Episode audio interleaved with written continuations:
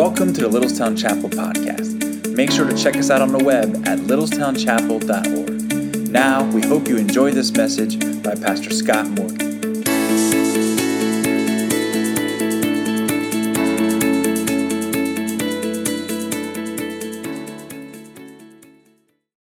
Wow, that was terrific. Thank you. Thank you, Pastor Josh. Thank you, teens. Matt, thanks. Brian, thanks. Thanks, guys. Appreciate it. I don't know what other church has an elder that plays the electric guitar. I just want to say that. I just kind of want to get that out there. I think we gave him a new name to East the Sledge, so we're going to call him that. So, anyway, that way. All right.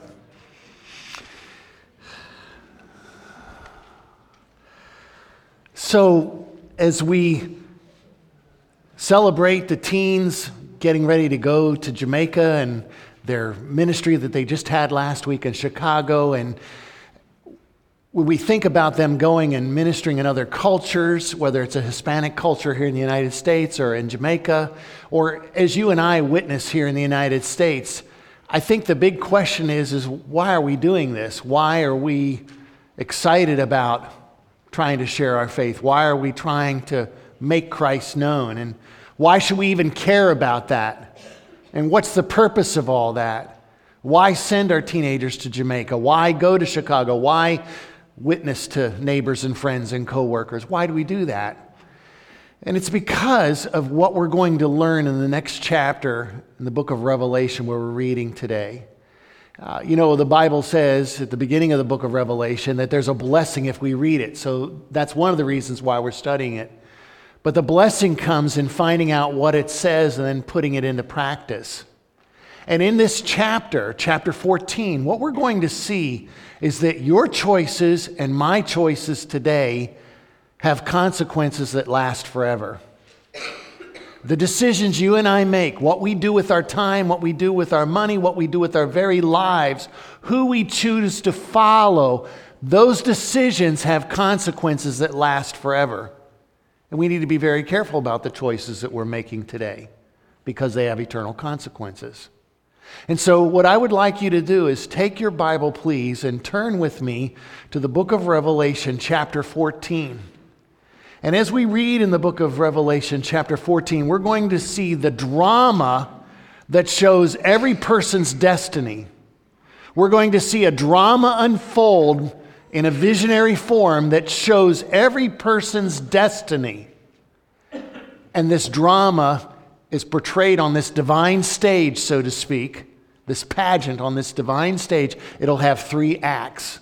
In each act, has an important message for you and for me because the choices that we make today have consequences forever. And we need to be very careful and mindful of that as well. So in Revelation chapter 14, this is on page 1036, 1036, 1036, Revelation chapter 14, verse 1. John the apostle writes this, the vision that he received. Then I looked and behold, on Mount Zion stood the Lamb, and with him the 144,000 who had his name and his father's name written on their foreheads. And I heard a voice from heaven like a roar of many waters, like the sound of loud thunder. The voice I heard was like the sound of harpists playing their harps and they were singing a new song before the Lord and before the four living creatures and before the elders. No one could learn that song except the 144,000 who had been redeemed from the earth. It is these who have not defiled themselves with women, for they are virgins. It is these who follow the Lamb wherever he goes. These have been redeemed from mankind as firstfruits to God and the Lamb, and in their mouth no lie was found, for they are blameless. Then I saw another angel flying directly overhead with the eternal gospel to proclaim to those who dwell on earth, to every nation and tribe and language and people. And he said with a loud voice, Fear God and give him glory, because the hour of his judgment has come. And worship him who made heaven and earth, the sea, and the springs of water. Another angel, a second, followed, saying, Fallen, fallen is Babylon the Great. She who made all nations drink the wine of the passion of her sexual immorality. And another angel, a third, followed them, saying with a loud voice If anyone worships the beast or its image and receives a mark on its forehead or on his hand, he also will drink the wine of God's wrath, poured full strength into the cup of his anger. And he will be tormented with fire and sulfur in the presence of the holy angels and in the presence of the Lamb and the smoke of their torment goes up forever and ever, and they have no rest, day or night, these worshippers of the beast and its image, and whoever receives the mark of its name. Now, here's a call for the endurance of the saints those who keep the commandments of God and their faith in Jesus. And I heard a voice from heaven saying, Write this. Blessed are the dead who die in the Lord from now on. Blessed indeed, says the Spirit, that they may rest from their labors, for their deeds follow them. Then I looked, and behold, a white cloud, and seated on the cloud, one like a son of man, with a golden crown on his head, and a sharp sickle in his hand. And another angel came out of the temple, calling with a loud voice to him who sat on the cloud Put in your sickle and reap, for the hour to reap has come, for the harvest of the earth is fully ripe. So he who sat on the cloud swung his sickle across the earth, and the earth was reaped. Then another angel came out of the temple in heaven. He too had a sharp sickle. And another angel came out from the altar, and the angel who has authority over the fire, and he called with a loud voice to the one who had the sharp sickle Put in your sickle and gather the clusters from the vine of the earth, for its grapes are ripe. So the angel swung his sickle across the earth and gathered the grape harvest of the earth and threw it into the great winepress of the wrath of God and the winepress was trodden outside the city, and the blood flowed from the winepress as high as a horse's bridle for 1,600 stadia. This is the word of the Lord. This is the drama of every person's destiny in three acts. Act one is this John sees a vision of the Lamb of God who was slain before the foundation of the world standing on Mount Zion. Mount Zion is the, the capital of, of God's plan and program on planet Earth. It's, it's His location here on Earth. In the Old Testament days and in the time of the, the New Testament, it was Jerusalem the capital of Israel. It was, it was that place where the temple of God was built that God promised to dwell, and that was his dwelling place on earth. Mount Zion is another way of saying where God lives on earth with people. There at the temple is where God dwelt. Revelation describes it even further because at the end of this book, when we get to chapter 21 and chapter 22, we see very clearly that there's a new heaven and a new earth, and new Jerusalem descends out of heaven to the earth. And this new city, this new Jerusalem, is Mount Zion. It's the dwelling place of God on earth with all people. And I think what John is seeing is a vision, it's in the future of when Jesus the Lamb of God, remember, that's how he's described in Revelation, the one who was slaughtered for our sins and yet rose from the dead and is alive. This Lamb who seems so weak and innocent and, and frail, he's the mighty warrior. He's the mighty conqueror who fought against the devil, who fought against death, who fought against sin, and he's conquered them all. And he's risen victorious. And so here he is, he's standing on Mount Zion. One other thing to note that when you hear him standing there, the word that's used, it's the idea of standing, not just in the sense of, well, he's not sitting down he's not lying down he's not taking a walk. It's not that. It's like he's standing ready for battle. He's standing victoriously. It's like the posture of a soldier who's conquered on the battlefield with his sword and shield, and he's victorious. He's, he's won the battle. And so Jesus, the Lamb of God, is standing there. And John says, but Jesus is not there by himself. He's accompanied by the 144,000. Now, I know if you're a guest with us today, maybe you're saying, well, you know, all these numbers and all these symbols, it's so complicated. But again, read Revelation, you see the context, compare Scripture with Scripture, and when we do that, we know that the 144,000 were described in chapter 7. And it says that they are the believers who have followed Jesus during this time of great terror, the tribulation on earth. And they have been faithful in serving him, faithful in doing his will, faithful in walking with him, loving him, serving him. They're the Christians who are alive at that time, the followers of Jesus. I know some believers uh, think that they're only Jewish people who have converted to Jesus during that time. And that could be. I understand why they say that. But I think really when you read in chapter 7, a better interpretation, a more accurate interpretation is to say that this 144,000 represents all the church that's alive at that time. All of them who are following Christ during that time of great tribulation and persecution. Everyone, Jew and Gentile alike, who've put their faith in Jesus, who are following him. And so there they are, they're standing with him. But they're described in a very unique way. It says that they have the Father's name and the Lamb's name written on their foreheads. Again, in chapter 7, they were described as being sealed with God's name and the Lord's name, the Lamb's name as well. They, they belong to Him, they're His property. It also says this the one that probably stood out to you, it says that they had been redeemed from the earth. These are the ones in verse 4 who have not defiled themselves with women. What? What is that talking about? Are they, are they celibate? They've never gotten married? Is there something dirty about women? Is that what he's talking about? No.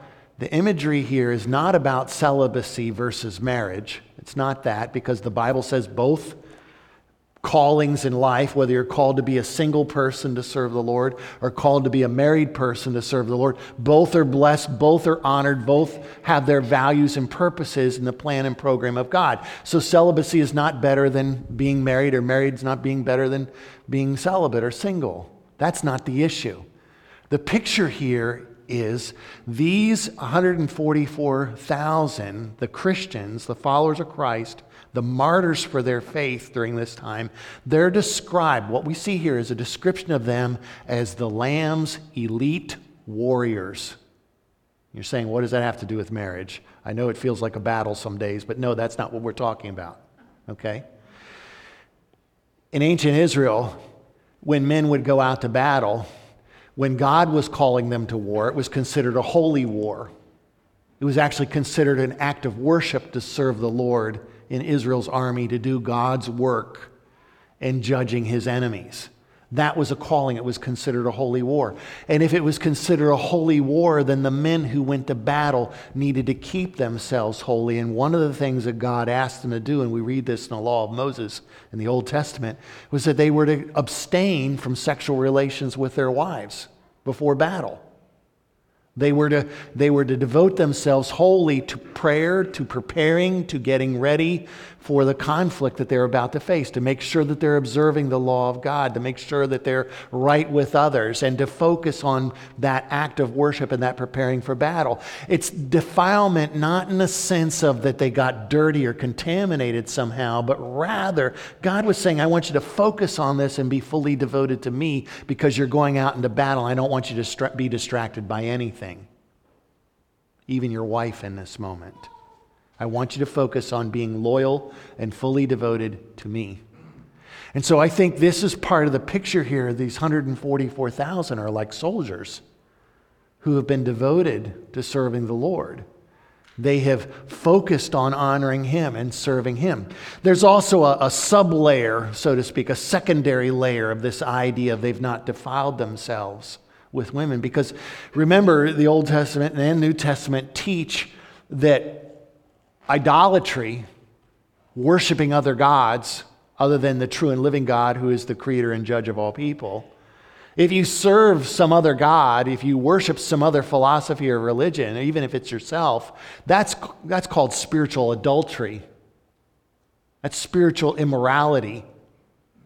And later on, the, the kingdom of the beast that's described, it's called Babylon.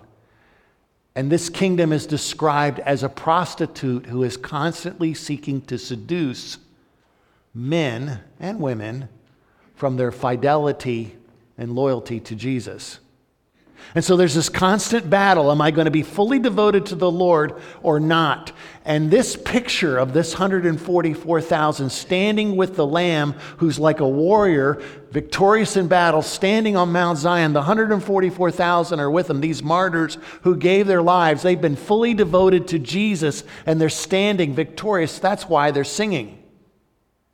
And notice how the, the singing is described it's a, it's a victory song. It's a victory song of Jesus rescuing them through his death on the cross and his resurrection. And they have been faithful to Jesus, and Jesus has sustained them through all the terror and all the torment of the tribulation. And even though they have sacrificed their lives in obeying Jesus, they're victorious. And so that says that they sing, and it sounds like a, a, a rushing, the sound, the, the roar of a waterfall or the cataracts on a, a, stream or river, you know, water rushing forward there. It sounds like booming thunder. But then, so, so that's like the volume of it, it's so loud. But, but then it says it sounds like all these harpists playing their harps. And, and, and the picture here is not just people strumming their harps and guitars and singing like we heard this morning, but it's bigger than that. It's, it's, it's the, the melody and the, the harmony that goes along with that. It's, just, it's like a beautiful orchestra and choir singing the praise of God. And so these warriors, as they're standing there, they're praising Jesus for the victory that he's given them and it's loud and it's beautiful because they're singing the song of praise for the salvation that they've won. This first act is showing us that this can be your destiny. You can be on the winning side. You can be part of this group that's loyal to Jesus no matter what, and you stand victorious.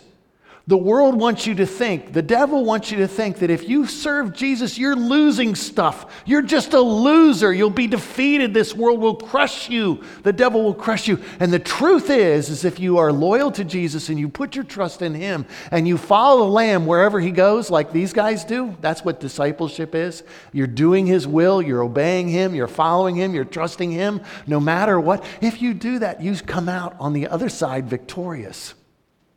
You're not a loser. And so you have a choice to make.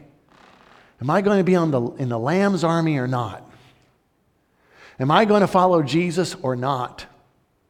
In the last days, it will be a life or death matter. Because if you choose to follow the beast, if you choose to follow the devil, if you worship them, you will be forever losing your life. But if you choose to follow Christ and you identify with Him, yes, you may be physically killed, but you will gain eternal life forever. Not because of your sacrifice, but because of the sacrifice Jesus made who redeemed you. If you trust in him, he has redeemed you. He's bought you out of slavery to sin, out of slavery to shame, out of slavery to death. He's redeemed you out of this world and out of the peoples of this world, and now you belong to him. You are his property. And he loves you and cherishes you and wants to lead you. And yes, life is a battle, but he goes with you through that battle, and you come out on the other side victorious. The challenge is if you're not a follower of Christ, to hear the message of this first act, which is simply whose side are you on? Are you choosing the devil and death and destruction, the kingdom of the beast? Or are you choosing the Lamb who gave his life for you, who wants to buy you out of slavery to sin and set you free to be his child, his soldier forever? Which side will you be on? The message for those of us who are Christians in this first act is to be bold in sharing our faith with others because Christ has set us free and he has made us victorious. Our choices today have consequences forever. We see that here you have to choose whose side are you on? The devil's well, Lord, you say, well, I don't have to choose. Well, not choosing is a choice, right? Not choosing Christ. automatically by default puts you on the side of the devil and death and destruction. The only way to be set free from that is the Lamb who died for you. He can set you free if you trust Him. Now, Act 2 tells us also that our choices today have consequences forever. In Act 2, the main actors in this drama, part of the drama, are three angels that go flying by through mid heaven. They're flying over all the earth. And the picture here is as each of these angels fly by, all humanity hears this message. All you, humanity is, is given a warning here. If Act 1 was a, a celebration, a song of victory, Act 2 is a warning of defeat and destruction. And so here we kind of see the flip side of victory. Here are the consequences that come if you reject the victory that Christ offers you. So when John says that he saw this first angel flying overhead, the angel is declaring an eternal gospel. The gospel is good news. It's good news that anyone can find salvation in Jesus Christ. They can be rescued from the, the terrors of this world, from the slavery of sin. They can be set free and rescued from the judgment that's going to come. They can be freed from all that because Jesus Christ has died for them and has risen for them. And it says here that this gospel was proclaimed to everyone on earth, and it's all people need to hear this message, and all people are getting the opportunity to hear this message. Everyone is included in this. And he says this here's the message Fear God, this is in verse 7 fear God and give him glory because the hour of his judgment has come. Worship him who made the heaven and earth, the sea, and the springs of water. The call that this first angel, as he steps onto the stage and flies through mid heaven, he's calling out to all of humanity here is good news. You have one more chance. This is your last chance. You don't have to give in and follow the beast or the devil. You don't have to go in the ways of destruction and lose your life. You can follow the Lamb. Fear God. Worship Him. Give Him glory instead of surrendering to the beast and his kingdom that wants to crush and destroy you and bring you down to hell. You can find freedom and life, but you need to fear God and give Him glory and begin worshiping Him. Now you say, okay, that sounds really spiritual and religious and all of that, and yes, it does, but it's, it's kind of like code words for saying you need to repent, turn away from serving yourself and serving other gods and idols, turn away from that sin, and turn fully, be fully devoted to Christ, to fear Him and reverence Him, to put Him first, to trust and rely on Him and Him alone. That's what the angel is calling the people of earth, all the people of earth, all the earth dwellers are given this opportunity. They're, they're called to worship Him and give Him glory, the one who created everything that there is and holds everyone accountable for what they do with their lives. Now, you might say, well, that doesn't sound very good. Where's the good news in that?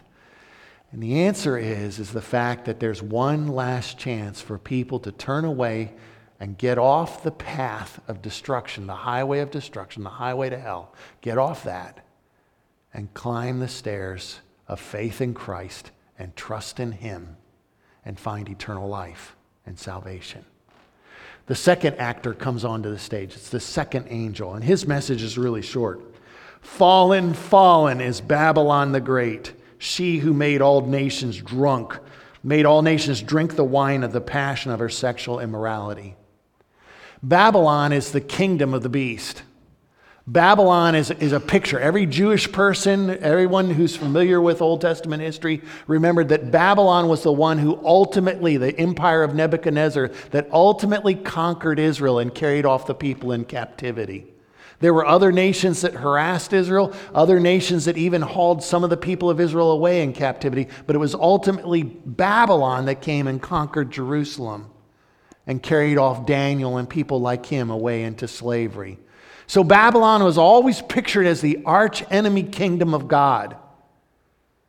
And I'm not sure that this is Babylon in the sense of that somehow on the Euphrates River in modern day Iraq, a new Babylon is going to be rebuilt. As much as it is, it's a symbol, a picture of all the kingdoms of the world that have opposed the people of God. During the time when John is writing, it's the nation and the empire of Rome. It's the new Babylon. All the kingdoms of the earth, all the forces of the earth that conspire against God and resist Him. That's Babylon. It's the nation, so to speak, the empire of the beast and his kingdom that's opposed to God, that serves the devil, and that is trying to crush and destroy the people of God. But this angel declares, and this is part of the good news guess what? Babylon has fallen. Not only that, he says it twice fallen, fallen. Why do you think he says it? Is he stuttering? No. He's saying it for emphasis. He's saying that this is emphatic, this is guaranteed. Even though it hasn't happened yet, it's called something that has historically happened, even though it's something off in the future. It's the idea of so certain in the future will this event take place, it's as good as already having been done. Babylon is fallen, fallen. And he describes her. She's like a prostitute, a harlot, an unfaithful wife who tried to get all the nations to drink the wine of her sexual immorality. And again, the picture here is not only of, of immorality in a literal sense, but this spiritual immorality of idolatry and serving others instead of serving the one true living creator God who judges all people. And so he's declaring that there, this Babylon, this kingdom of this world that's constantly trying to get everyone drunk with the immorality, this this kingdom, it's going to be overthrown defiantly and decisively so. The third actor comes onto the stage, and it's the angel, another angel, a third angel flying by. And he makes the warning about defeat even more clear. Because he says, now listen to this. This is some of the hardest verses in all the Bible to listen to and hear. If anyone worships the beast, in its image, the idol that is erected in, in honor of the beast, the statue, receives a mark on his forehead or his hand, he also will drink the wine of God's wrath. If you drink Babylon's wine, if you give in to her false teaching, if you give in to her pressure to follow her, and you resist God and you rebel against God and you choose to go your own sinful way, you're drinking her cup of, of the wine of her passion. Well, guess what? You're going to get another cup to drink. And you're going to have to drink the whole thing because that person will also drink the wine of God's wrath poured out in full strength into the cup of his anger. In the ancient world, when they would make wine, they would normally water it down just to make it stretch. Okay? And so they would take maybe one part wine and one part water, they'd mix it together, and that's what they would serve most of the time. Sometimes it was even like two parts wine to three parts water, or even more, one part water to three parts, uh, excuse me, one part wine to three parts water. If you drank wine at full strength, you had one purpose you wanted to get drunk. And that's what God's saying here. You're going to drink my wine of my judgment at full strength and it will make you dead drunk. You'll be dead drunk with my wrath, my anger, because you have rejected me. You have rebelled against me. I created you, and you've rejected me. I've given you an opportunity to turn to me and be rescued, and you've rejected that. You are hurting yourself. You are hurting other people. You are mocking me and dishonoring me and rebelling against me. And you even are worshiping my worst enemy and you're giving him glory and you're calling him your God, you are doing this willfully, even though I have warned you and given you opportunities to not do this and come back to me. My own son died for you to rescue you from this judgment, to give you the power to change, to give you a hope for your future. My son did this, that lamb who was slain for you. All of this happened for you, and you have rejected it. And because you have chosen this instead of choosing, choosing me, there's only one destiny for you.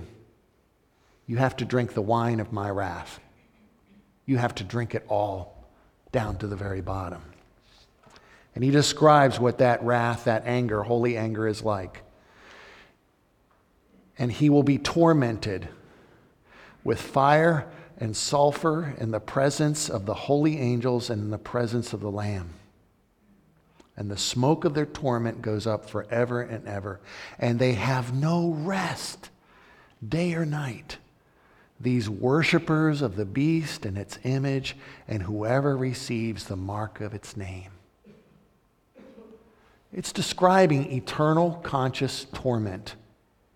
There's no other way to describe this. There's no other way to, to really get around this. Now, now some Christians, and, and I admit that when I read this, I kind of squirm and I go, you know, finite sins getting infinite punishment, that doesn't seem fair. And I admit that it doesn't seem fair, except maybe finite sins aren't finite. Maybe they have infinite consequences. Maybe there's a weight that really the problem is I reject God and I refuse to believe, and whether it makes me a quiet atheist, agnostic who just minds my own business, but I live life without God, or it turns me into a mass murderer who slaughters millions. Either way, it's still the same choice to reject God, the one who's given everything to you, to reject Him who offered a way out and offered his forgiveness and acceptance through Christ. This judgment is real, it's true. Some Christians say, well, all right, you die without Christ and you suffer for a while, but eventually you get burned up because, I mean, when I put fire logs in the fireplace, they burn up and they turn to ash and they're all gone. How could they possibly burn forever and ever? So there's this idea of a, one day they'll be annihilated, they'll be gone forever. That's what forever and ever means, the smoke going up forever. It just means that one day it'll end. you know what? The same words that are used for forever and ever and eternal judgment here in this passage, it's the same words that describe eternal life. Maybe we're mistaken. Maybe eternal life is only for a little bit of time and then it's over. And, and it's the same phrase that's used to describe the everlasting, eternal nature of God. Well, m- well, maybe he's only a little bit eternal, you know, half eternal not all the way eternal or something like that. No, it's describing, it's used in those passages to describe a God, our Creator, who lives forever, always, world without end. And it describes the eternal life as we have it from Him as something that lasts forever and ever and ever and doesn't have end. So we can't take the same word and say it means that one day it will end for them. No, Eternal judgment is not torture, it's punishment. It's like a quarantine where God has to take all the evil of the universe and quarantine it in one place, like a, like a virus that's just existing in a petri dish, locked in a vault in a secure laboratory, maybe smallpox or some other disease. There's only a little bit of it left, and it's in quarantine, and you never let it out lest it kill thousands and thousands and thousands of other people. God quarantines evil in this place of burning fire and sulfur and keeps it away from the rest of the universe. Some people say, well, maybe it's just it endures for a little bit of time and then it's over. No, it's eternal. Its smoke goes up forever and ever. How can that be? I want you to think about something.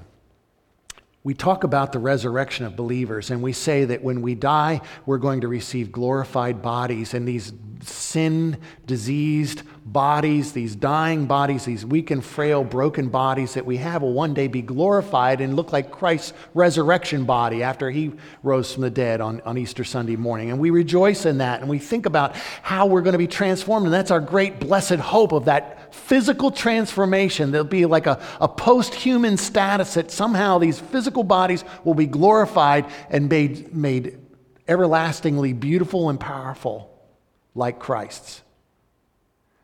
Well, there's another resurrection described in the Bible, a second resurrection. You want to be part of the first one, but not part of the second one. Because the second one says that all the dead will be raised, all of us. And if there's a post human existence for people who belong to Christ and they receive glorified bodies, doesn't it stand to reason that there's a, a resurrection body for people who have died without Christ and they become like they, what they worship? Because we become like what we worship. And so instead of having the greed and sin and lust of our lives finally taken away forever and ever, to become like Jesus in his holiness and love and purity.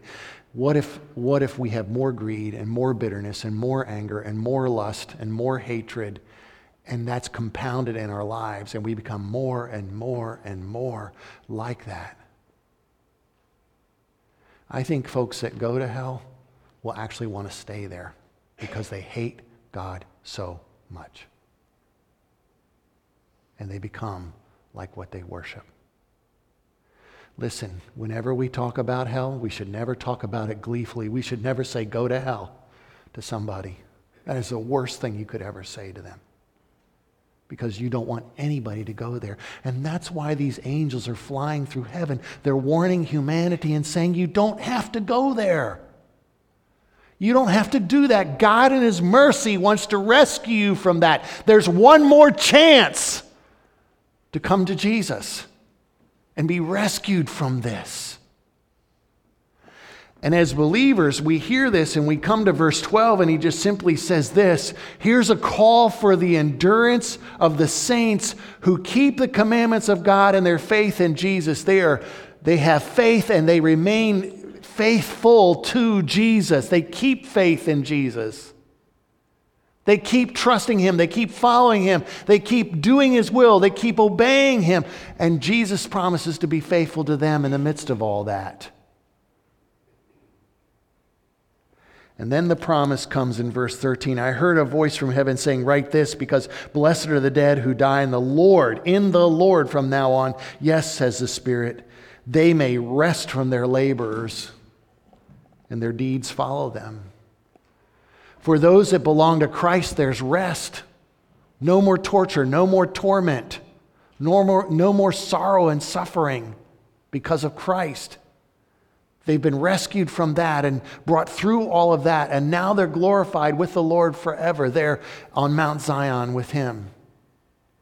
But those that have rejected Christ, who refuse Him, they suffer forever and ever and ever, and there's no let up.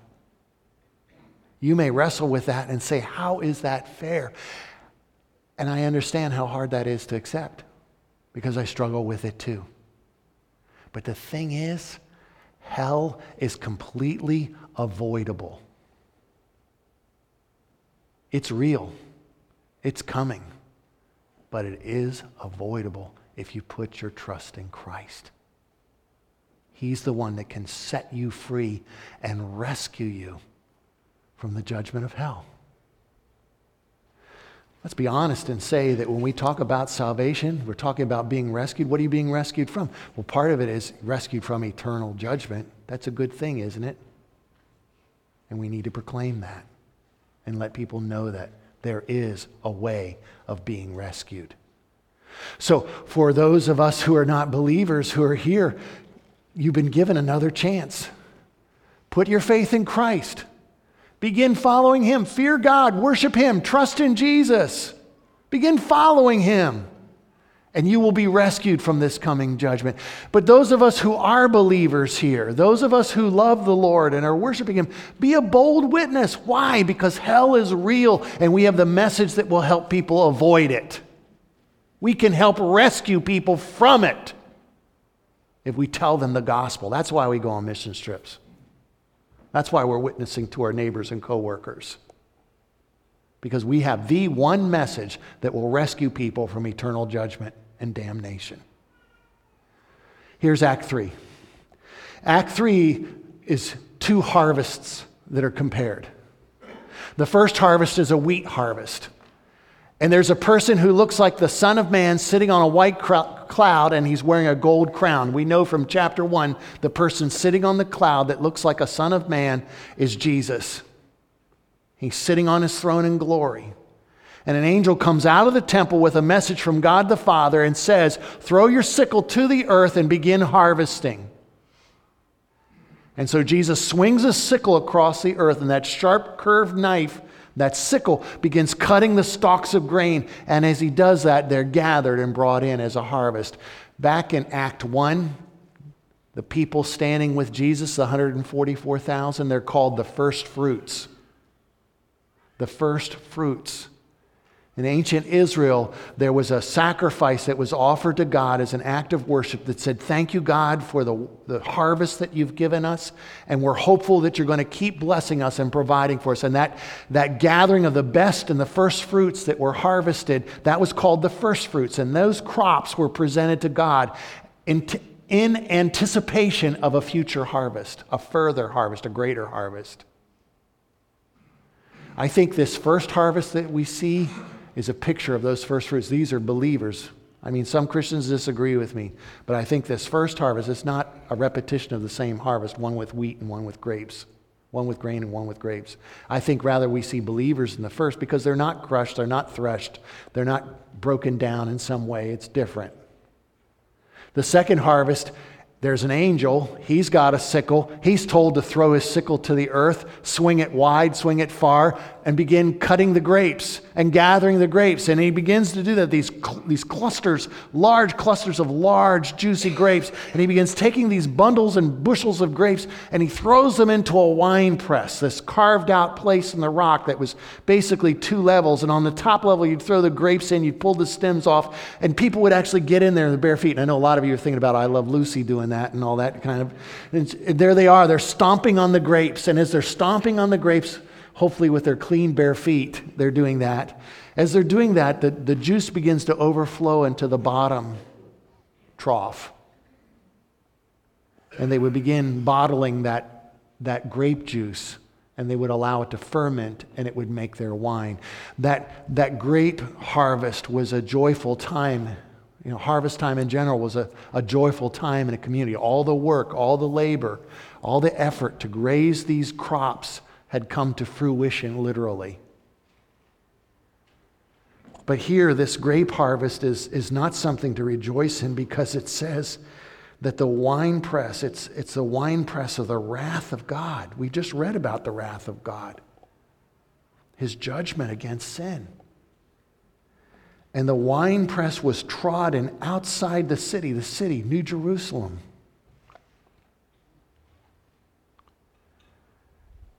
And as these grapes are being crushed, it said the blood flowed out. And can you imagine this scene? How it's described? And I know some of it's kind of hard to wrap our minds around. The blood flowed from the winepress as high as a horse's bridle. How high is that? You're talking like this? Horses are a lot taller than me.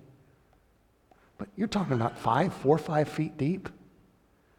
And it says it goes 1,600 stadia. That's, that's 184 miles. You're talking about a flow of blood, a couple feet deep, as wide as the entire Holy Land, from the border of Syria all the way down to the border of Egypt.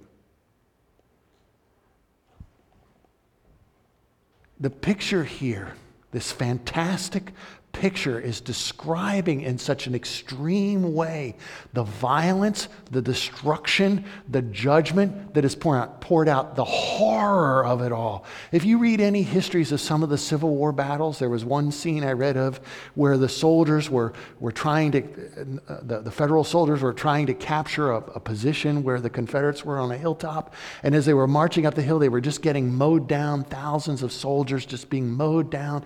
And as the soldiers came up behind, them, the, the grass was so slippery because of blood and the, the internal organs and the bodies and the carnage, and they were slipping and they were falling down and they were just splattered, covered with it. It's a gross scene, but often battles are like that.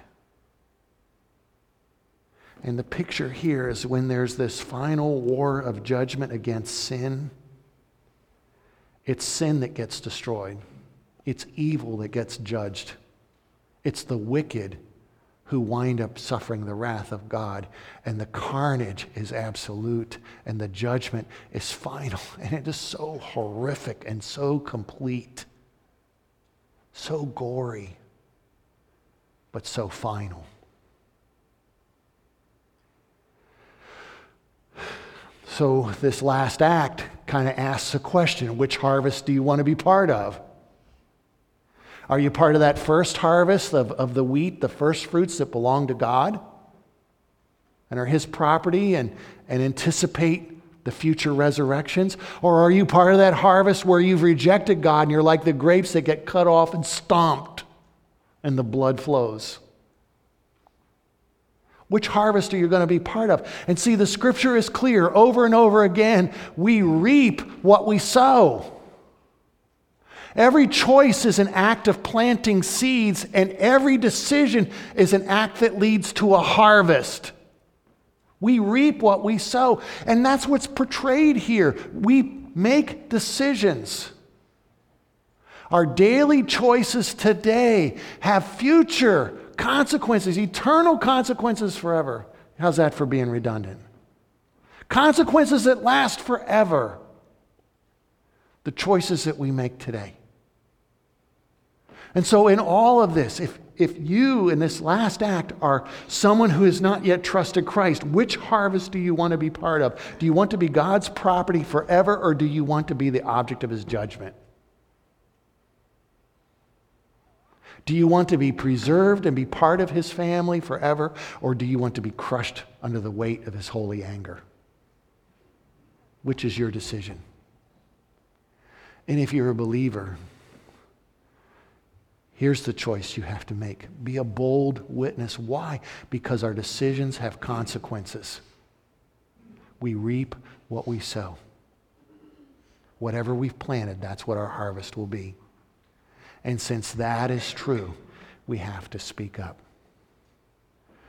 Now, I find it very difficult to be a witness for Jesus. I, I care very much about what other people think of me, and I often keep my mouth shut because I'm afraid to speak up for Christ. You think I like to talk a lot. I know that. That's okay. But I honestly, there are times where I am just very tight lipped when it comes to really speaking up for Christ. It might be to my own kids. It might be with my neighbors. It might be to my parents. It might be here at church. But there are times where I keep my mouth shut because I just don't want people to think bad of me. But you know what? It says that the Lamb redeemed his people out of this world. He redeemed them from the people of earth. He redeemed them from this earth. And we don't belong to this world anymore. I don't belong to this world anymore. I don't belong to the people of earth anymore. I'm their neighbor. I'm their family member. I love them. I care about them. But I belong to Jesus. And so do you if you're a child of God, if you've trusted Christ. And because I don't belong to this world anymore, but I belong to Christ's world and his kingdom, I belong to him, I don't have to worry about what other people think. Rather, I can remember that hell is coming and it's avoidable. And every choice has a consequence. And if I choose Jesus, if I choose Jesus, then he will bring me through victorious. Jesus wins. That's what Revelation's all about, right? Every choice today has consequences forever. What will you choose? Let's pray together. Lord, I thank you for this time that we could be together today. Our hearts are full of joy as we see the teens and their sponsors up front here worshiping you, declaring their desire to serve you in Jamaica, and they've had this opportunity to worship you and do your will in Chicago. Thank you for what they have shared. But Lord, thank you for what your word warns us of here. This is a, a gruesome passage, it's a terrifying passage. But I thank you that you give the warning so we can take your way of escape, that we can trust in Christ, that we can find our boldness in Him that we can make sure that we're planting things in our lives, that we're making decisions to follow you and obey you, that will reap a harvest of eternal blessing. Thank you that we can do that now, Lord. I pray that you would bless my friends, my brothers and sisters who are here, and I pray that you would stir in our hearts that we would always, always, always endure and keep faith with you no matter what. We pray these things in the name of Jesus. Amen. If you have any